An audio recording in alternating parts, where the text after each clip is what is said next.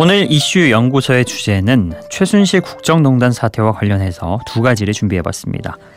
첫 번째는 풍자와 해악에 관한 것이고요. 두 번째는 언론입니다. 먼저 풍자와 해악. 아마 이번 최순실 사태를 겪으면서 우리 국민들의 분노가 풍자와 해악으로 승화되고 있다는 이야기 많이 들어보셨을 겁니다.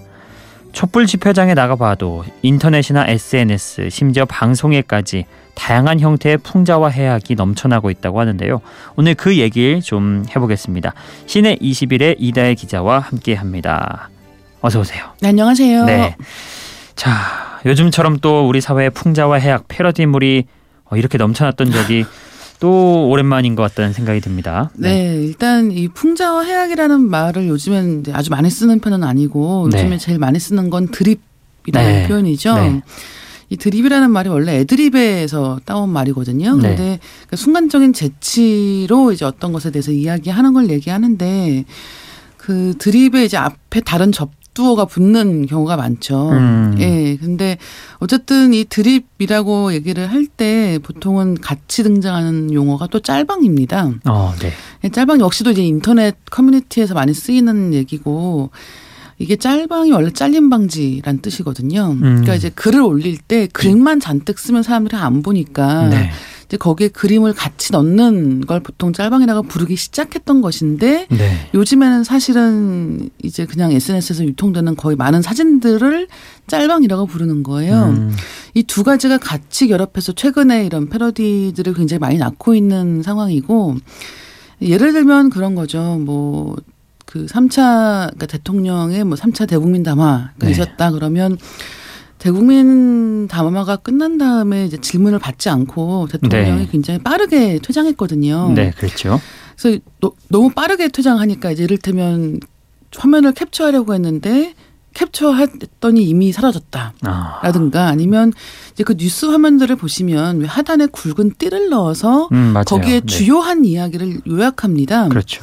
근데 이제 그 띠에다가 다른 말들을 합성하는 거예요. 아. 그래서 짤방이 되고 그 짤방이 드립이 됩니다. 네. 이런 식으로 굉장히 많이 유통이 되고 있고 어 전보다는 속도가 훨씬 빨라진 것 같아요. 음. 특히나 이제 어떤 인터넷 커뮤니티를 통해서 돌던 게 불과 몇 년 전이었던 것 같은데 요즘에는 SNS를 통해서 실시간으로 그렇죠.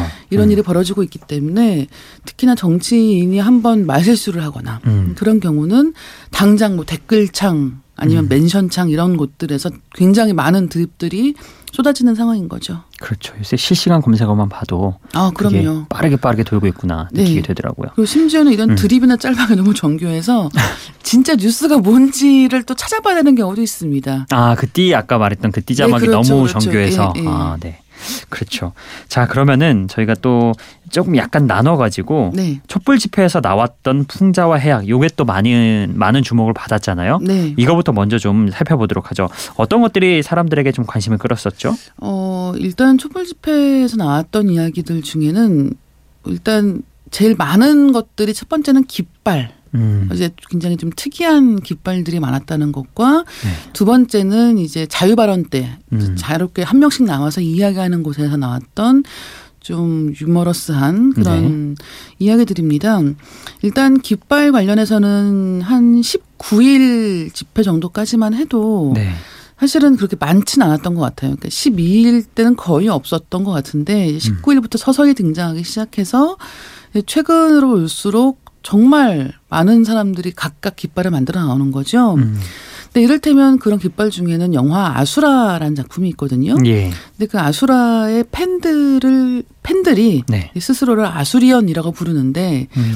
그 아수라라는 영화에서 무대가 되는 곳이 가상의 도시 안남시라는 곳이 있습니다. 네. 그럼 이제 안남 시민들이 깃발을 만들어 나오는 거예요. 음. 근데 그러면서 영화의 한 부분을 패러디해서 구호를 외친다든지 뭐 음. 뭐 당장 나와 이런 식으로 구호를 외치는 게 영화 대사를 패러디한 것이거든요. 음. 그게 음. 특히나 이 20대 초중반 젊은 세대들의 지금 시국을 대하는 방법을 보여주는 것 같아요. 그러니까 음. 어떤 엄숙주의나 진지함도 굉장히 중요하지만 어, 어떤 길게 가는 싸움을 잘하기 위해서는 결국은 이 안에서 어떻게든 웃을 수 있는 음. 그런 것들을 찾아내야 되는 게 아닌가라는 게 보이는 것 같고 뭐 이를테면 이름과 관련된 패러디도 있습니다. 그러니까 우병우 전 민정수석 같은 경우는 이름 가지고 패러디가 자주 되는데 네.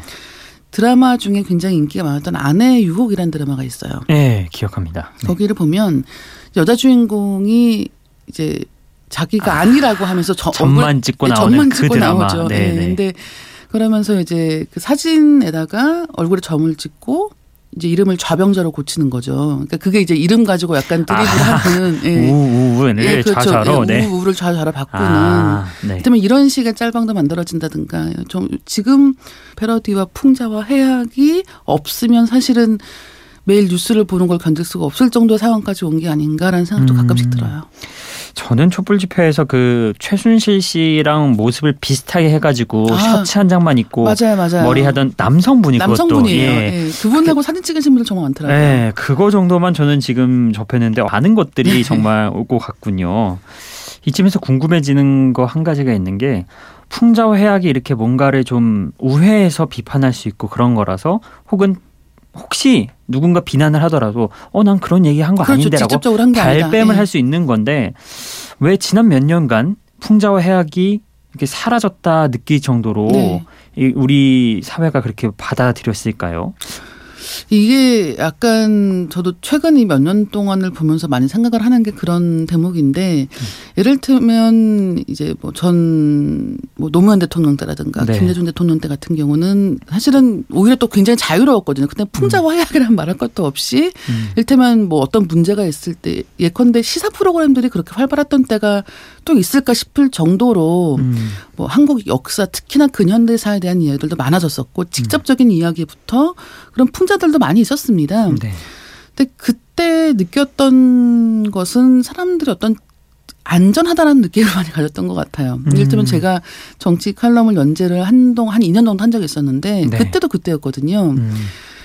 다른 말로 하면 이제 이 어떤 나라의 전체 분위기가 어떤 표현의 자유를 억압할 것이다. 음. 혹은 굉장히 경직된 분위기로 흘러갈 것이다라는 것들을 사람들은 어떤 말로 하지 않아도 음. 정권이 바뀌고 그 지도자의 성향을 보고 느끼는 게 있다는 거죠. 그런 상황에서 실제로도 이게 가, 그냥 기분의 탓만은 아니다라는 것들이 있었죠. 이를테면 음. 어떤 비판적인 그림을 그렸는데 그 그림이 뭐 전시가 되지 못한다든가 음. 하는 사건들이 실제로 몇 건이 있었고 그리고 최근에 뭐 평화 집회라고 해서 네.